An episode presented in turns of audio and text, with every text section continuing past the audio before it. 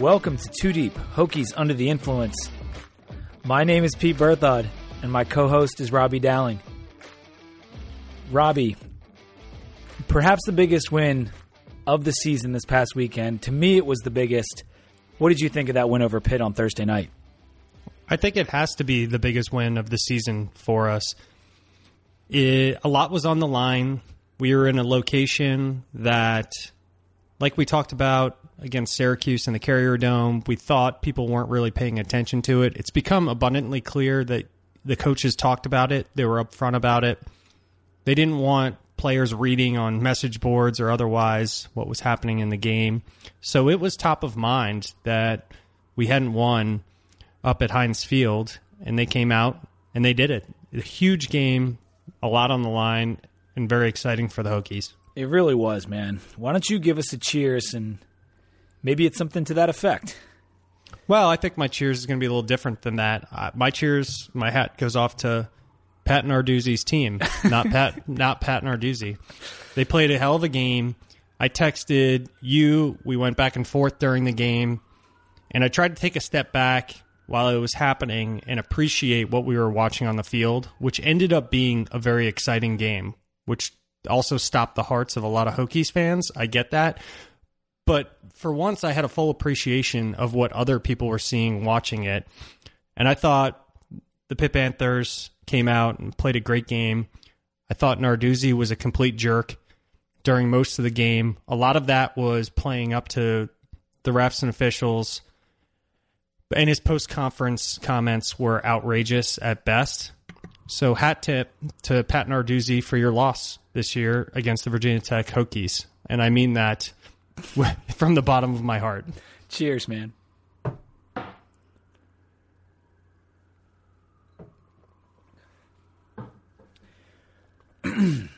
that really was a big hurdle for this team to overcome, and Narduzzi I mean, we'll talk about it a little bit later, but he just looked like a fool out there for most of the night. VT won 39 to 36, and this is one of the few full four quarter games we had this year. You know, against ECU and BC, our starters were out of the game. Tennessee kind of got a little out of hand.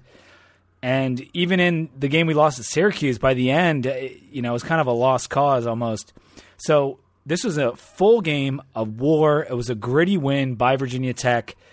And going to Heinz and getting our first win there, I didn't know if it was going to happen, but I felt better about it this year than I've felt in a long time, and we were able to come through. It was, again, a slower start for Virginia Tech than we'd really like. We had three straight field goals in the red zone to start the game, and it was only 9 nothing. And I think we both knew after we couldn't get in the end zone after those first three drives that we were in for a long fight. It was a lost opportunity. And commenting on the game is not the same as criticizing the coach. Is one thing I want to make clear. Many of you or some of you might follow us on Twitter. There's going to be things that people say about the game that they observe. There's no way Justin Fuentes coming off the field or any of the players saying we did everything perfectly tonight. And there's no reason that the fans shouldn't be able to kind of give their thoughts. When we kick those three field goals, I knew that this was going to be a close game because we couldn't. This was a susceptible red zone defense, mm-hmm. and we did not take advantage of those opportunities. And at that point, no matter what happened in the next quarter or two quarters, I knew at the end it was going to come down to being a close game, and it it ended up being. So, just like we feared, Pitt comes down the field, scores a touchdown on their first red zone attempt, and now it's 9 7. And even though we had three drives that were all close, we're only up by two. We finally scored a TD on the pass to Chris Cunningham to make it 16 to 7, but Pitt again responded super quick, came right down the field uh, at the end of the first half after the big play to Orndoff, and they scored right before the half. Conner, his uh, second touchdown of the game at that point, and you know they were only down two points at the half, uh, even though we seemed to have dominated the half. And we didn't. The one thing I will say, because I'm not going to bring it up as a positive or negative, but I think we could have taken a shot there, and that was a little disappointing going into halftime. In the overall stature of the game, we kind of had a freebie. Justin Fuentes has shown a propensity, and I think we're going to see it moving forward not to take those opportunities. I thought that that was kind of a freebie chance especially our success in the long game, to go into the second half and maybe change the landscape of the game. Even if you get a long pass, it, it kind of changes the tempo. Instead, we went in on our heels a little bit. You're right. And I was hoping that during halftime we would adjust to whatever that red zone issue we were having. Pitt started off with the ball. They come right down the field again to start the third quarter and go up 21 to 16. We responded with a field goal, and Evans was kind of injured right before that field goal attempt, 1921. Then another field goal on a drive by Motley to give us a 22 21 lead. And then we ended the third quarter with Evans coming back into the game and got a TD to Marshawn Williams after a really nice pass to Bucky and a perfect drop to uh, Cam Phillips, like right before the goal line, and Cam got got us really close, and Marshawn ran it in on the next play. And so we take at that point a 29-21 lead at this to start the fourth quarter. And Pitt then got a little bit funny around the goal line and had a running play to an offensive lineman on a reverse after multiple runs by Conner to get him in position. And then Conner got the two point conversion and it's 29 29. But what did you think about that offensive lineman scoring a touchdown? I said hat tip to Narduzzi's team, not him specifically. it was a great play. Uh, I attest it to their offensive coordinator, not the head coach. maybe, maybe that's just me being mean.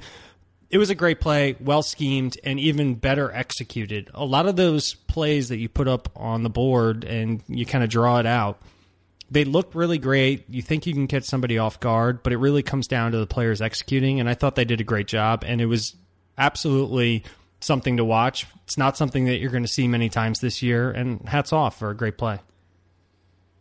And I think you should give the offensive coordinator credit. It, it's Matt Canada. I think he was at NC State last year, and yep. we had defended them really well uh, when we played NC State in Blacksburg last year. Last year, you'll remember we we kind of you know were able to hem that in. But like Conner's a different animal, and he went off in this game, and th- that was part of the reason Pitt was able to stay in it so long. We got a field goal after a 10 play drive on another red zone failure to make it 32 to 29. And we scored a touchdown on a three play drive after that on the crazy catch to Isaiah Ford to go up, what was it? Uh, 39 to 29 right? Yep. So we had a 10 point lead, and at that 10 point lead, you're feeling pretty good. But I know I was still really nervous. There was enough time on the clock for Pitt to make a comeback, and they, they to their credit, they had a 90 yard drive, seven plays on the uh, pass to Weah, and it made it 39 36. And at that point, my you know, my butthole got super tight. Let me say that. Well, I didn't feel good after we went up 10 points because – of what James Conner was doing. I knew they were going to gash us, I, and what the tight end was doing and getting open. What do you have? I think it was ninety something yards on two catches two at catches, one point, yeah. and James Conner is a beast, and he showed it. I didn't feel that great when we went up ten points. I I had a good feeling that they were going to score, and they did. So they kicked it off to us with two minutes and thirty seconds left, just about, and Motley was in the game at this point. So Evans had gotten us down the field to score that pass to Ford, but they put Motley in at the end of the game, and he ran like nine yards in the first first down and nearly got us a first down right there. And so the next two plays, though, we had to sweat it out. And Cam Phillips made a great effort to get that first down um, on a third down play, and that was that gave us enough time to you know enough plays to salt away the clock. We won 39 36, and it was as close as it gets. It, it really could have gone the other way. Even though I felt like we dominated the game, at no point were we safe. Because of what happened early on in the game. We should have been up. This should have been, we won by three. We probably, if you say that, let's be, let's be kind of conservative here out of four of those red zone field goals, we probably should have got two of them. So it should have been what 14 a 17 point game instead of a 3 point game is the way I think about it and or minus 2 so yeah it's it, well we had didn't we had six field goals six red Incredible. zone field goals like that is unbelievable the longest field goal was 37 yards. So that means it hmm. was kicked essentially from the 20. So that's Yeah. basically six red zone field goals. And you're right. If, if just two of those six go the other way, this is a much different game, but they didn't. And that's to Pitt's credit. Like, even though, you know, you, you said it earlier, like their red zone defense isn't that good. They were giving up a ton of touchdowns in the red zone, but we could not poke through. And, you know, I did question a few of Fuente's play calls down there. They were kind of, we were passing so much, but then it would be third down in the red zone and we'd run the football. Um, it was It was, it kind was of a little bit little little strange, but I guess the point point being overall, it was a hard fought battle. It was a good game, so much more exciting. I watched it again. It's exciting knowing the outcome. If you watch it just you know objectively, not as a VT fan, just as reviewing the film, it really was a good game. The amount of long runs, long passes, the catches that Isaiah Ford made, it ended up being a a really exciting game. It was. It was good television. If you were just a fan of college football and you watched this game, you were thoroughly entertained for three plus hours. The biggest positive and probably biggest story of this game was Evans and the receivers. Just the constant passing again and again down the field, not particularly long, but 25, 30, 40 yards. And Evans just kept putting it up, trusting Ford, Phillips, and Hodges, and they kept coming down with it. Combined, 466 of our 556 yards in this game were by Bucky Cam and Phillips. So, or Bucky Cam and Ford. So that was only 90 yards was left over for everybody else, but 466 were just those three guys. Yeah, so now we get to break out, starting with the QB and the past game, some of the stats that we've been running uh, in the offseason. There were a few stats that aren't available at college football that are available at the pro level. So we decided to watch every single game and track them ourselves. I have a few here that are pretty interesting, but I'll pick out two of note. Before this game, Evans was targeting receivers on completions about 12.9 yards beyond the line of scrimmage on receptions. So that's not just total passes, that's that's just on receptions. This game it was 15.4. But if you break it down a little bit further than that, most amazing stat prior to Pitt, Evans completion percentage and I broke it down into distances of less than 10 yards, 10 to 20, and more than 20 yards. And in that respective order was 83% completion, obviously 10 or less, 52 and 41. Those same stats against Pitt were 67% less than 10 yards, 10 to 20 was 47%, and beyond 20 yards was 73%. Oh my God.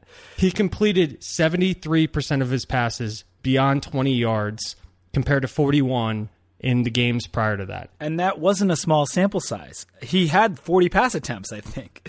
It was a pretty large sample size, actually. And so it, that like I said, that was the story of this game. I, Bucky in particular, Ford, we've seen him make crazy catches for two seasons now. But Bucky, the way he was twisting around and adjusting to balls, like we said it in the Miami uh, recap, we said it in this even the Syracuse recap that he's now just a really good receiver. He's no longer a tight end trying to be a receiver.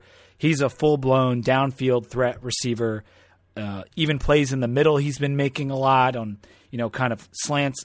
Uh, he's doing it all receiving wise, and it's incredible. This triple threat, three headed monster we have at receiver was awesome. And not only that, they were our leading rushers, essentially. I mean, Cam had 43 yards rushing. Uh, Isaiah Ford had a 26 yard run. Ford had 169 total yards by himself and a touchdown in this game.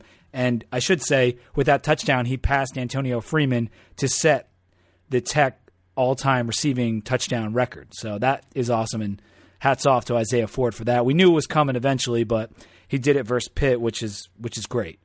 And he had that insane bobble catch, which made all the highlights that he ended up. You know, they they went after it, went off the guy's chest, off of somebody's knee, shot up in the air, and he kept at it and got the ball back. That was pretty incredible. Then he had another one on the sideline on the I think it was second down going out of bounds. They overturned that. I don't think they had enough evidence to Oh, no way. that. And that was another great catch. And then he finished it off with a one hander that he tipped back to himself in the end zone for the touchdown. he had, and then he broke Virginia Tech's receiving touchdown receiving record all in the same night. What else? What else do you want from him? He's still still underappreciated on a national level, which is incredible to me, despite his highlights being all over Sports Center at this point. And on that play where he ran the football for 26 yards, he was gonna pass it. Like that was, I think, a designed pass, and it just didn't didn't come to be. But I w- really wonder what would have happened on that if he had unleashed it. But um, maybe we're better off because uh, we ended up winning. We didn't want any mistakes. The other major story in this game, and and we'll flip over to the negative side for a minute here, was James Conner, and 141 yards, three touchdowns, and a 7.4 yard per carry average. There was a third and 18 play in this game where he damn near got 18 yards on third down and like threw two of our guys to the ground in the process, but we were able to stop him. He was just running so hard, and they were making that offensive line, which we talked about going in, was is a heralded, really strong unit.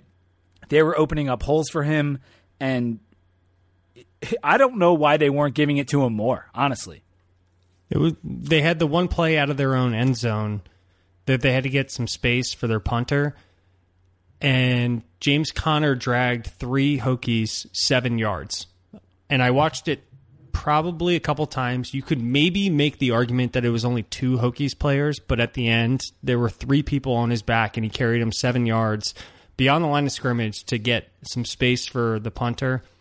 He's just a talent. It's that's just a fact. No, there shouldn't be a surprise to anyone that watched this game how well he played and what he did to the Hokies the Hokies defense. I don't think Bud Foster would go back and review the film and th- see things that much differently that they could have done because even when we got contact, he's an impossible guy to bring down. He runs with such heart and emotion. He's just a talent. That's just the way it goes. Sometimes you play against really good people, and your defensive scheme, if you're going to play a well balanced defense where you're covering the pass and you're covering the run, he's going to go off and he's going to have that kind of yardage and it really shouldn't come as a surprise. He's done this to us before. Not only that, but he's done it to all of the ACC. And that's one of the reasons that we were both so nervous about this game was because of him and and he definitely made us scared the entire time. The rush D was bad. You know, that that leads into that point. 180 yards given up, 5.6 yards per rush to Pitt as a team, which included runs by their quarterback and we did do a good job on Henderson, someone we were worried about. He wasn't able to get outside too too much. He had a couple decent plays, but uh, on the one play, Clark just lit him up, which was cool. He kind of like helicoptered around. That was awesome. Spun him around. It was an amazing play. The bad red zone stuff was the last negative we had. We have already touched on it with the six field goals. We did go nine for nine in the red zone overall, but unfortunately, you know, six out of nine of those were field goals. On the other hand, Pitt was five for five in the red zone with five touchdowns. So that that was really the story. You know, if if we were able to come to stop them in the red zone, we would have won by more. If we were able to score a few more touchdowns, we would have won by more. Because we we're talking about a twenty nine to 17 first down advantage. Like that's just controlling the game, and they they did a better job maximizing their their efforts in the red zone. And that's something Pitt's done all season offensively.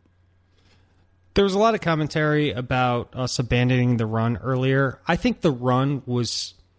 Let's take the red zone out of it. The run was solely used to just make sure and keep the Pitt defense honest. That's what we were doing there.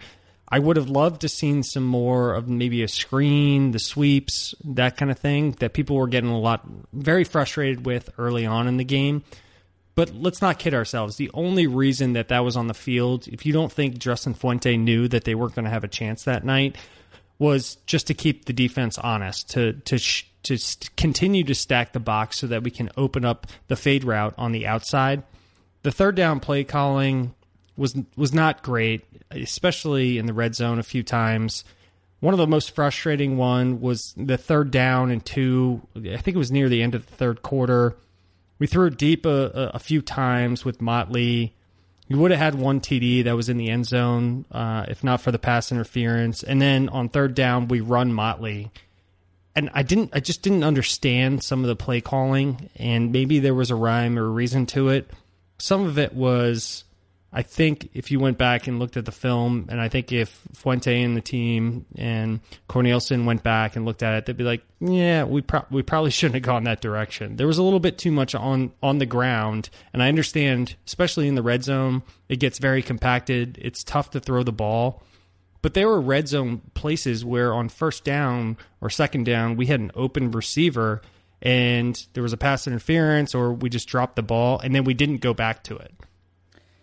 Yeah, I would have liked to see maybe a few more toss sweeps to the outside. I felt like there was some susceptibility on the outside. We were doing it with the short passing game, but any of those attempts, like up the middle, Marshawn had a little bit of success and even scored a touchdown, but 26 yards on four, 14 carries by our running backs.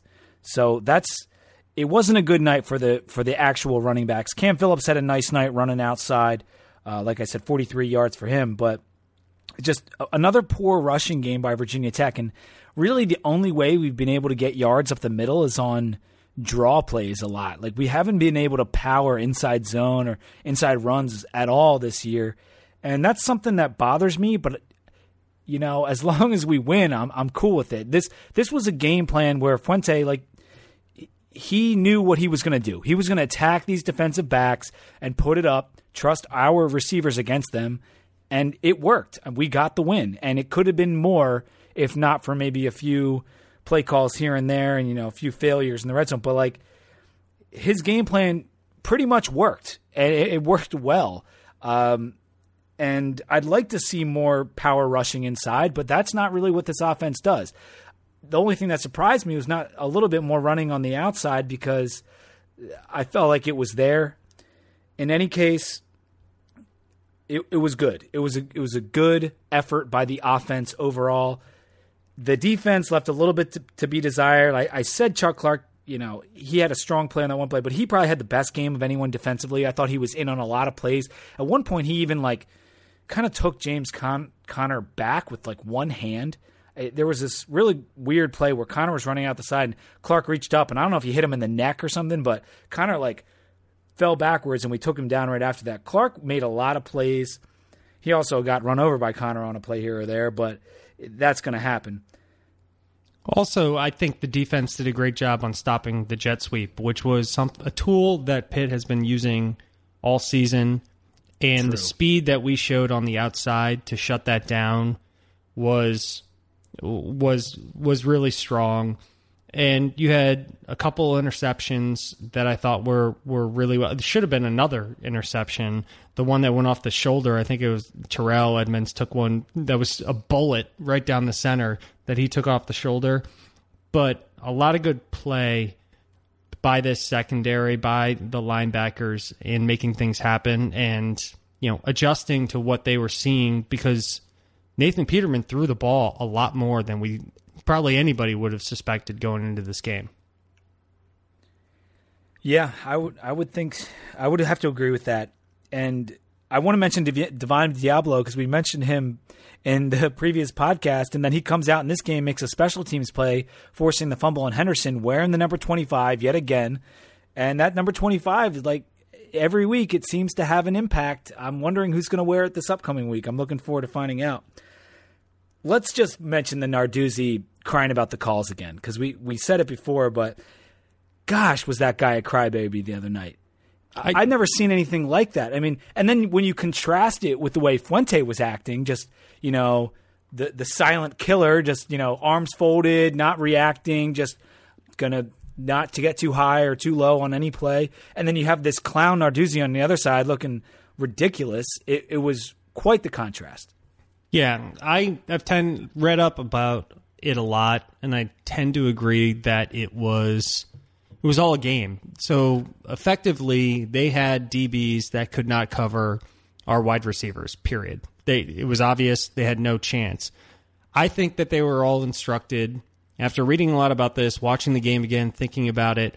I think they were just instructed to keep doing it. Just keep keep you know pass interference. Just pull on the jersey. Do whatever you got to do. I'll take it on the chin and I'll be the one that hems and haws on the sideline to make it look like that shouldn't have been pass interference. Hmm. That that shouldn't have been a penalty. That that you know, th- what are you guys doing? Even though it's clearly pass interference, and a lot of it. There's at least four plays that were blatant pass interference. M- Probably many more than that when you look at it.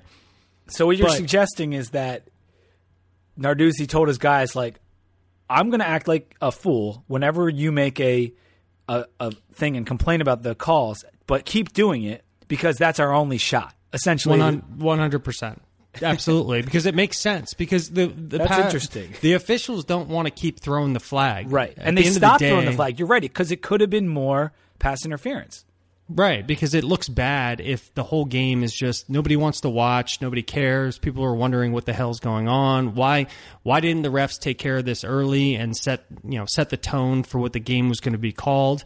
There's repercussion on the ACC refs as well if they start throwing flags the entire game. So if I'm Narduzzi and I care only about winning, which is what most coaches actually care about, I'd do the same thing. I, I wouldn't tell them what I'm going to do, but I would tell them just keep doing what you're doing. Do whatever it takes to stop people from catching the ball. And then I would handle it on the sidelines. I probably wouldn't be as much of an asshole as he was, but that's I think there was I think there was rhyme behind the reason there. The post game though was completely different because now the game's over. You've already lost, and he was equally as bad in the post game, if not worse, because then he was calling out Virginia Tech players and what they were doing on the field. I don't care. I don't want to talk about him anymore. I don't want except till next season because I actually like Pitt. I, I don't really mind them as a team. You know, I, I like the James Conner story. Now I hate them. They literally in one Narduzzi in one game switched me from somebody that was like, "Hey, I hope you do well this season," to now I I hope they lose every game next season. Yeah, and I kind of agree. Like I, I respected Narduzzi and respected Pitt, even though I hated them. But after watching that, like I really don't, particularly his post game comments because they were ridiculous, and he got fined for that. Not much, but he did get fined. Only four penalties for us, so that was good. Um, the la- just finishing out the last couple things I had is Evan still you know, great night for him. Four, 406 passing, 33 rushing yards, two touchdowns, and now he's still, you know, top 15 in QBR and passer rating with 24 TDs and two picks on the season. One of which, as we keep saying, was was really not his fault. And he so he's averaging three touchdowns per game over his first eight games at Virginia Tech. Awesome. and still getting talked about by nobody, which is incredible. Like nobody is bringing him up, which I kind of love. I hope he kind of likes it as well. He gets to be the underdog, you know, finishing up this season. If he finishes up as well as he's been playing, then he will he'll he'll be on people's radar, and people know that he's played well. I don't think people appreciate how well he's played. He's had a he had a couple passes in this game that probably should have been picked. Well, there was a pick, right? And it got Well, called back yeah. by a penalty. Well, there was one. There was probably, I think it was two others that may were not great decisions. So I don't think that we can use the Isaiah Ford, uh, you know, tip drill that he ended up in an interception anymore. He probably should have been at like three or four now, but he's having a fantastic season. To your point, special teams was outstanding and we didn't we didn't give up the ball. If you look at what's happened in these games versus what happened in the first two of the season, the one thing that's been absolutely consistent throughout all of them, Gerard's been pretty consistent. He's been playing well. Is we're protecting the football, and it's going underneath the radar because the only time fumbles and interceptions come up is when you lose a game, and the team is doing a fantastic job of protecting the football once again. Fuente took the lessons learned, he instilled it into the team, and now they're playing that way. Yeah, that has that is really the key to this one because a turnover could have been completely di- the difference in this game, and we had two on them, which helped us, but we didn't capitalize on them really. So uh, one turnover could have been the difference in this game, and you're right, protecting the football was huge, and Evans has gotten so much better at that. He was already good with the interceptions, but now he's locked down the fumble problem. It seems like. Let's just hope his ankle is good for Duke. One more, we got to go. One more thing. Hats off to Motley. He good. came in and in a tough position, showed that he studied the playbook, showed that he can protect the football. He had zero completions, I think, in any of those tosses, but he didn't do any damage. And in a tough spot, and gets little recognition on the team, especially as well as Evans is playing. I thought he did a great job, and at that end, at the end of the game, to eat up more time instead of kneeing the ball, we decided to run it. He protected it, and that defense, that defensive line, those linebackers are no joke, and I think they showed it in this game. You know those guys were trying to rip that ball out. Oh yeah, and he held on to it for dear life, got a couple yards, and ate up clock to finish off this game, and deserves a lot of props for that.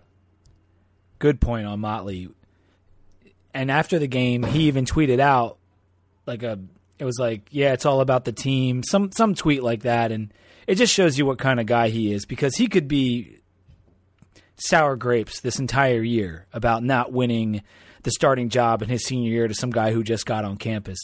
But he's a team guy and he deserves a lot of credit for, you know, just just being cool. Robbie, what are you drinking? Right now, I am drinking a Hoegaarden. So we had a uh, a nice little housewarming party at our place this uh, this past weekend. So I got to put a few things on tap. Now that I have the kegerator in the house fully functioning, and Hoegaarden's it's a Belgian beer if you want me to read off the name of the brewery, then it's going to be embarrassing for all of us. Um, I can I can tweet it out to people. How about that? But it, it involves Hoegaarden in the name of it. It's a Belgian white. It's only about four point nine percent. It's probably a surprise that I'm drinking this to most people that listen to the podcast, given how many IPAs I go. It's it's very delicious. It's a nice kind of soft Belgian white. Doesn't have too much alcohol content, and really balanced. It's a fantastic beer. It's a good change of pace if you if you like things that are pretty hoppy, or if you like you know Oktoberfest. This is kind of a lighter, more mainstream beer, but it's not like drinking a Bud Light or anything. It's it's it's pretty nice. It's got a nice wheat backbone to it, and I like it a lot. I am having the Rogue Dead Guy Ale, and this is because we're recording on Halloween night. It is October 31st. Uh, I live in an apartment building, so I don't get any trick or treaters, so I was cool with recording tonight. But uh, we went a little bit later to avoid hearing uh, Robbie's doorbell going off all evening. But um, the dead guy is, it's got a skeleton on the front and it's got a very Halloween theme to it. It's from Oregon. Rogue Brewery is, is pretty well known and has big distribution. 6.5% alcohol and it's somewhere between an ale and IPA because that that is pretty strong, but got like a honey color. It's tasty. I I wouldn't say I'm crazy about it, but it's a good solid ale. The Dead Guy Ale from Rogue Brewing Company. This week's game is against Duke. Duke is 3 and 5 this year and they're 0 and 4 in the ACC. As we all know, they're coached by David Cutcliffe. He, he's actually in his ninth season at Duke, which is kind of hard to believe. And he's taken them to four straight bowl games. And last year, he got their first bowl game win since 1961 in the Cotton Bowl. What he's done at Duke is nothing short of extraordinary. But with the loss of Scottie Montgomery and a bunch of playmakers, they're hurting a little bit this year. They're hurting a lot this year. I think they're the S and P rank has Duke. I think at number seventy two right now, about the same as last week. And you know the timing of those updates. But long story short, they're they're not doing very well this year. They they're struggling. They have wins uh, against pretty much nobody. Their losses against Wake Forest, Northwestern, UVA, Louisville, and GT and they beat what NC Central, Notre Dame, and Army. And I think most would think of that Notre Dame game as probably Cutcliffe doing his magic, or at least a fluke. Yeah, that one was a little weird because the following week they went out and lost to UVA by two touchdowns. And I'll give them credit for the Army win. Army's been solid this year. They just beat Wake Forest, uh, and they beat Temple earlier, who's six and three. But ultimately, having three wins and one of them being an FCS, and then a, struggling Notre Dame team on the road being by far your best win, not great. And no wins in conference so far, and they're halfway through their schedule. Their offense was already behind the defense, and it took another hit because Jela Duncan, their dynamic running back, is now out for the season after tearing his Achilles, celebrating a touchdown last week against Georgia Tech. It's a real bummer for that team, a team that's already lost their starting quarterback in the offseason, Thomas Sirk, and Devon Edwards, their star kick returner and cornerback who was making plays all over the field. He hurt himself a couple games ago. It's it's unfortunate for Duke, and and and again I'll say it, uh, with Miami, Pitt, and Duke, they've all been bitten harder than us so far with the injury bug. You brought it up again. Every time I, I not, just like avoid talking. I'm not trying to jinx us. I just have to feel like I have to bring it up. It's absolutely true. I feel bad for Duncan. If I have it right, three of their four team captains are out on injury right oh, now, man. which is incredible. I feel bad because we've been snake bitten in the past by injury, and now we're seeing it happen to other teams. I'm going to knock on wood that it doesn't end up happening to us. We've been we've been very lucky in being healthy. Their offensive S and P, I think they're about 88 based on advanced stats. Our defense is number eight. Effectively, their offense is is setting up to have a really tough day. That said, when it comes to Cutcliffe, he finds a way to make the most of the players that he has on, you know, on the roster they they just shouldn't be putting the ball in the air. Is probably my best bet in this game, and probably going to be to their detriment. That said, I'm a little bit frightened by their quarterback. I think you mentioned this as well. He seems to have come in, and he's coming in for Sirk, who also had a season-ending injury, and he's played pretty well actually. If you look at his stats. Daniel Jones is who Robbie's talking about. And sorry, Daniel Jones. Yeah, no, he he really has been good. He's a freshman. He's 6'5", 210, so he, he's got a big big frame, and he's played really well for being a freshman back there. Sixty two and a half percent completion, 7.0 average, 11 touchdowns. He does have nine interceptions, but five of them came in one game against UVA. And since that UVA game, the three games since, only one interception. And he's played really well the last two games against Louisville, who you might remember Duke was within 10 points of, and Georgia Tech, who they had to have a big comeback, but they only lost to Georgia Tech by three after being down big at halftime. He can run too, which is the part that kind of scares me the most. For an inexperienced quarterback, when they can run, that's almost the most dangerous thing against Virginia Tech because – a more experienced quarterback would be likely to stick with his reads. A less experienced quarterback is going to be more likely to take off and run.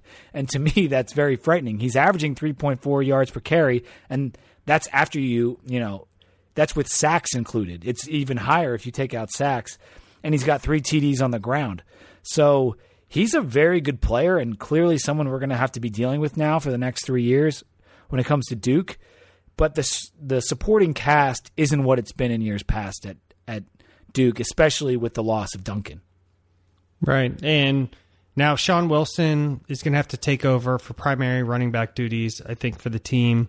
He has 373 yards on 90 carries. I think he's actually pretty good uh, on the ground. I don't know if it's as much a, a loss because uh, of of the running back in Duncan, even though I think he was a really great player. It's a loss of the depth and that is even more important is you you now have one primary running back before you had a primary and then a guy that you felt confident in behind him. So i think that's going to be a big loss in the run game. On the pass game uh, TJ Rahming is the guy to watch. He continues to be. We talked about him in the preseason. He has 42 receptions for 409 yards. He only has one td though. So I don't know if it's in the red zone. I haven't gone back and watched all their games. He's like the possession receiver, I guess. Yeah, I mean he's he's what Isaiah Ford was in the last game, right? So he's he's he didn't score that much in, in, in the red zone area, and maybe they're trying to mix things up, and Cutcliffe is trying to do something sneaky. But then you have other players. Their tight end Schneider has three TDs, and then you have Anthony Nash twenty nine care or twenty nine receptions for almost four hundred yards and another two TDs. So I think in the ways that he's done in the past, and uh, pretty similar to what Fuente would like to do in his offense. He likes to spread the ball around if he has the personnel to do it. And the reason maybe for the low TDs for these guys, because you know Rahming should probably have more than just one touchdown with how many receptions he has, like you said. And Anthony Nash being 6'5", 200, like he worries me, and he and he can go deep too. Um, you know they're 92nd in scoring offense with 25, 24 and a half points per game but they're have like 400 yards per game average. So they're actually getting more yards than, you know, than points that should be scored. They're not they're not making the most of their opportunities basically. And hopefully that doesn't change this game. But Schneider and the other tight end Helm, who's only a sophomore, they have five touchdowns combined and and that could be an area that I think Duke could could uh, could really focus on and hurt our defense. They also got one other guy by the name of Jonathan Lloyd, 6'1, 190. He's got 23 receptions and two touchdowns. So basically, they've been spreading the ball around. We, you know, that's five different playmakers in terms of catching the ball. None of them are to the level of like McCaffrey, who they had last year, and uh, and Duncan, but because Duncan had six TDs, and you know now he's gone. So Wilson is a good running back. You, you said him, and like he he's more of a between the between the tackles type runner, even though he's only five eight or five nine one eighty. But we we lucked out because the playmaking of Duncan is really the only true X factor they have in this offense. I'm worried about Nash because of his height, but no one else is really is really worrying me. If I was Duke, you know, I would I would throw to these tight ends and I'd try to get, you know, around the outside with with Wilson, but I'm not sure that suits his talents. Yeah, 100% agree. It's I think it's a limited squad if I had to characterize it and when you give Bud Foster a limited squad, he usually does pretty pretty well. I, except for, you know, trying to think back to, to years past when you had just dynamic playmakers, and he's usually willing to give up the big 40 or 50 yard pass or rush up to the number one player on the team, but he wants to make sure as a whole that he has it contained. And this sets up very well for a Bud Foster defense, which he's quintessentially willing to give up the big plays as long as the nine out of ten other plays are contained. Yeah, the only thing that worries me is those those scrambling those scrambling plays by Jones that are bound to happen. They are going to happen. Just don't give up a 20 yard run to the quarterback. Just try to keep it. Give maybe he gets a 15 yarder, you know, a 10 yarder here or there, but don't give up the big running play to the quarterback. Don't leave some gaping side of the field open for him to run down. We should be okay defensively in regards to their defense, that that's been their stronger side of the ball. And while their defensive line isn't very strong, they've got AJ Wolf back, five sacks, uh, Don McDonald, Marquise Price. But really, the linebackers and DBs are, are the better portions of this defense.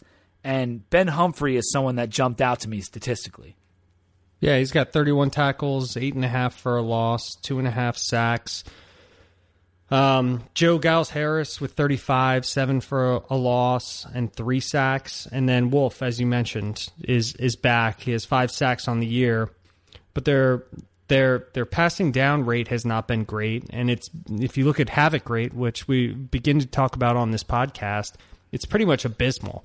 So on on that side of of the ball and what they're doing on the pass game, I think that this could be another game where you know, we end up if we if the offensive line plays to the way that they did against Pitt, which they played really well in the pass game. This could be another offensive heavy game, I think.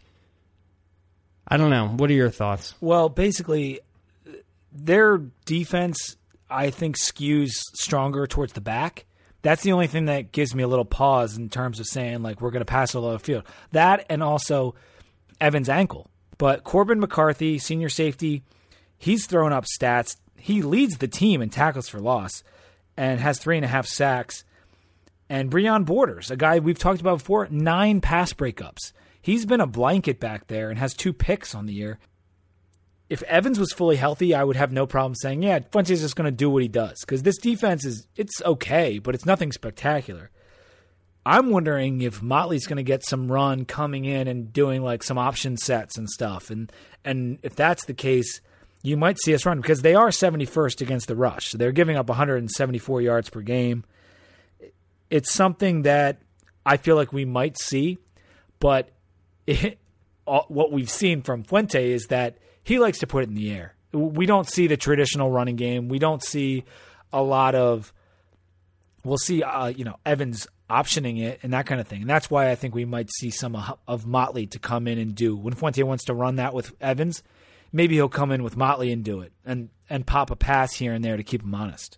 Well, to yeah, and what you meant, I think, in the clarification, it's is we've seen the pass game. That's not what Fuente wants to do, but that's what he's going to do because he sees there is much more strength in the receivers that we have on this team, I think, than the running backs combined with the offensive line. So if Fuente had his druthers, he'd you know run he'd run the ball whatever three fifths of the time and pass the ball two fifths of the time. That would probably be ideal for him. That he calls himself a, a run first offense. I feel like he thinks there's too much strength on this in this wide receiving corps for our team to to go away from that. And it we saw it during Pitt. We kept rushing the ball up the middle, rushing the ball up the middle, rushing up the ball in the middle, and then eventually Fuente was like, "All right, screw it, Cornelsen, let's just let's go deep." Yeah, that's a good point. I mean, and Fuente is someone who will play to his strengths. He will take the players he has and formulate a team and a game plan around it. And you're right. In that respect, we probably will see a lot of passing, but I would expect the, the play calls to be about 50 50 in this game because it's not like this running D is super scary. They've got some decent linebackers, and and the strength of their DBs would make me think Fuente will try to to do some more running in this game than he did against Pitt anyway generally, you know, I don't think Duke will do anything to force him to like stay out of his comfort zone. So this is a game that we should absolutely win on paper, but that's why you play the game.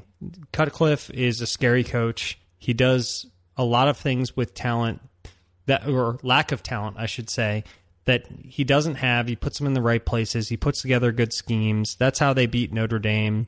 Even though Notre Dame's having a down year, they have four times the talent that Duke has on their roster overall, even with players out and their defense being shoddy this year. They absolutely we should we should absolutely win this game, but it's not something that you want to overlook because Cutcliffe finds a way to put together a decent scheme, thinks about it a lot, puts his players in the right place, and you got to go into this game heads up. And to put it the way that Fuente always does, this is a this is a we need to get one win this week. That's all that matters. We have four games left on the season, and don't overlook it. This is a team that has shown and beaten teams that have way superior talent and way better schemes than they do, and they've still come out and played gritty and, and won games. So it's it's not a letdown game whatsoever because everybody's looking at it going, we need to beat Duke because we haven't but it's a game that we should all pay attention to. Yeah, because even if they're not good this year, which they haven't been, they are competent. More competent than a typical bad team. And there's some that you should you should worry about on the road. Before we get into our picks, do you want to do one more beer break? Yeah, you're you're up. Sticking with the Halloween theme, I am drinking the Dogfish Head Flesh and Blood IPA. I've never had this beer, but I love Dogfish Head. Being from Delaware, it's it's one of my favorite breweries, and anytime I can have a blood orange IPA or blood orange beer in general, I'm I'm all over it. I I, I said when I was drinking the Jade, I'm I'm a fan of of that type of IPA, and uh, this one's brewed with orange peel, lemon, and uh, and blood orange juice as well. So it's seven and a half percent alcohol, but it drinks pretty smooth. And I don't know. I mean, it's it's not my favorite Dogfish Head by any stretch, but just like all their other stuff, it's it's really good. So I'm liking it.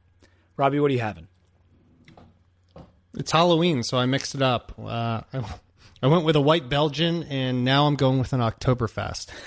so I don't think we've had this one on here. I had to check our website and everything to make sure, but we had a bunch of Oktoberfests on here. I had the AleWerks Oktoberfest, which we did another AleWerks beer, but I think it was a pumpkin. Yep. And it's actually pretty good. Another one that I have on tap. I uh, I popped it in the old kegerator. It was literally the only Oktoberfest that they had left at the store, so I bought it. It's really good, actually. I wouldn't say it's exceptional, but and I don't drink a lot of Oktoberfest, but it's not too it's not too like dark and malty. It's got a little bit of brightness to it for for the Oktoberfest. Say it's a nice Marzen, and I like it a lot. AleWerks we've had on a few times. It's a good brewery. Probably not one of the best out there, but overall, I thought they put together a pretty good beer. Might be second class to some of the other Oktoberfests out there, but for me, as a guy that doesn't like them, if I can keep drinking them, then uh, it's a pretty good beer. Well, it's the last day of October, so you had to squeeze that one in, I suppose.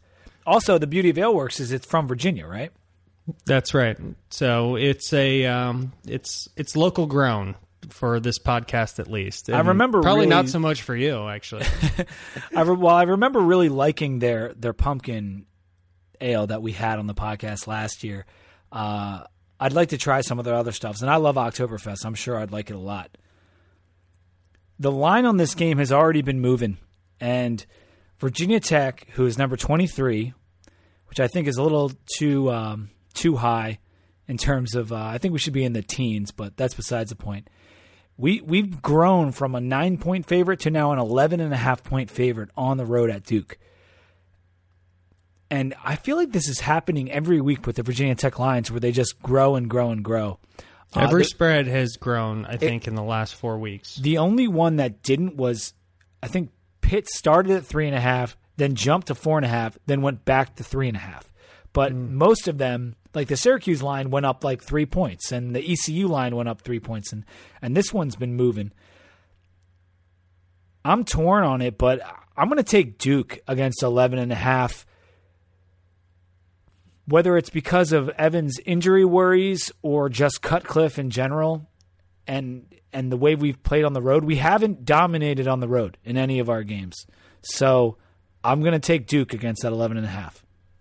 I'm taking VT and uh, the the reasons are the same as yours, but the opposite is this is a game that now Fuente can he can use Syracuse as an example. He can use the you know other road games as an example. He can use this as a reason that we need to get prepared and play well. And I think he puts together a really good scheme that doesn't match up well for for Duke. So I'm actually going VT on this one by I think two touchdowns. You know, we did dominate on the road once. It was against UNC, but that you know that, the Hurricane game, everybody is disregarded, evidently. Yeah, and even me, I guess, subconsciously. But in any case, next game is Louisville against BC. Louisville's number five, narrowly escaped UVA last weekend. And they're on the road in Chestnut Hill, which is just a really funny matchup in general. Louisville is a 25 point favorite. Robbie, who do you like? Taking BC, 25 point spread there's anything that we learned from last week and probably a couple weeks prior is that some of these spreads are getting outrageous. People can keep it close when they want to. BC's defense is not that bad. And I'm not going to say that they showed an offense, but I think they can score maybe a couple touchdowns in this game potentially and keep it within 25. Well, NC State screwed me again last week because they gave BC their first ACC wins in two seasons, and I had taken NC State minus 15. They're, I can't figure out NC State this year. But Louisville, on the other hand, nearly loses to UVA, but when they almost lost to Duke a couple weeks ago, they came back with a bounce back performance. Long and short of it, I'm taking UL with 25 points. I think they win by 31. We'll see what happens. Pitt at Miami is the next game. Miami's a three and a half point favorite, which this line stinks to high heaven to me. I do not understand Miami now having four losses in a row, how they're a three and a half point favorite against this Pitt team who maybe we're biased because we just we think Pitt is a really tough team, but that doesn't make any sense to me. I'm taking Pitt. I'm on the same page of where you're going, so I think you're taking Pitt as well. I am taking Pitt, but when a line stinks, it worries me. Next game is Georgia Tech against UNC. UNC's number 18, and they are 10.5 point favorites against Georgia Tech in the triple option. I'm taking the Tar Heels. I think they're way better than Georgia Tech. I'm taking the Tar Heels as well. We'll keep it straightforward. I think they are just a better team, and they'll show it this week. Next game is UVA at Wake Forest. My Demon Deacons, who lost to Army last weekend in kind of a surprise game, but Army has shown some life this year.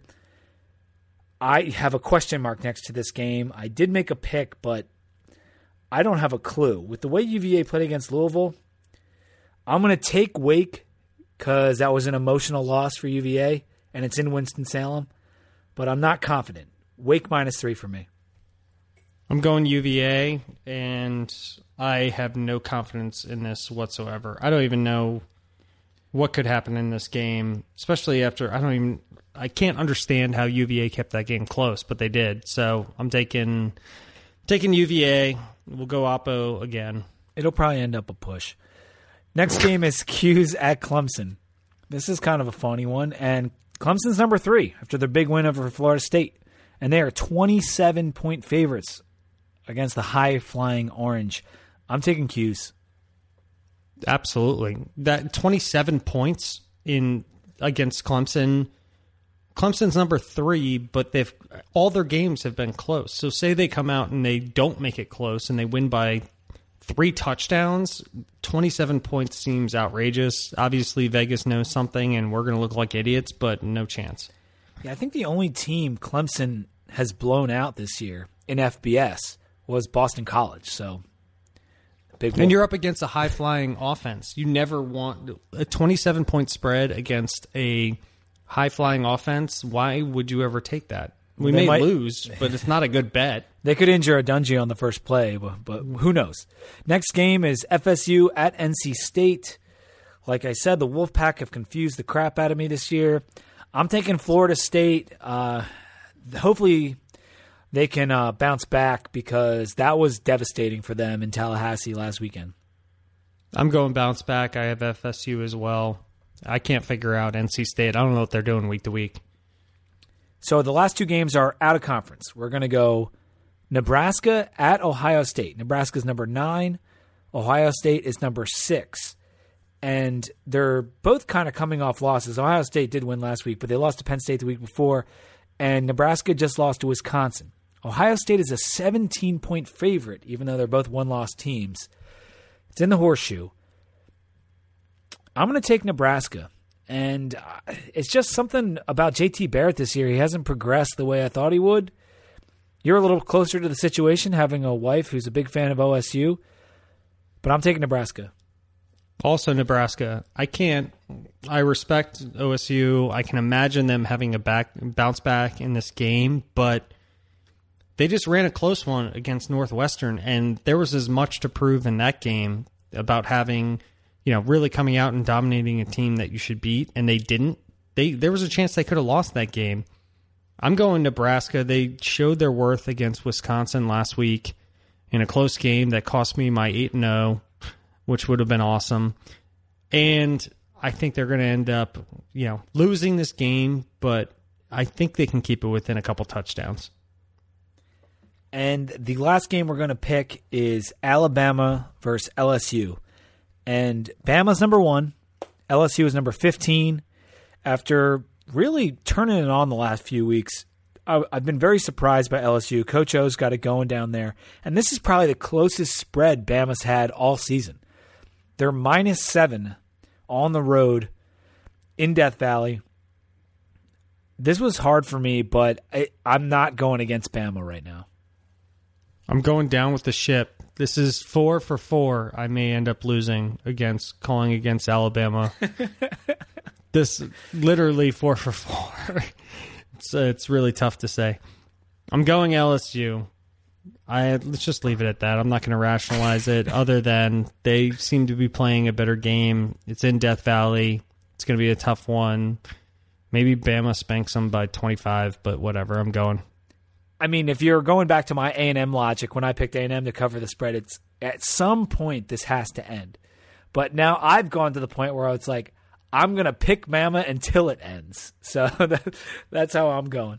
Well, the next one you're going to get is Auburn then, so that Oh, should yeah. be even more interesting. Which the Iron Bowl should be really entertaining this year, which should which was unexpected at the start of the season, but Auburn has been really good. All right, Robbie, I think that's it. I don't have any real closing thoughts. I think we covered it all. We just need to take care of business this weekend.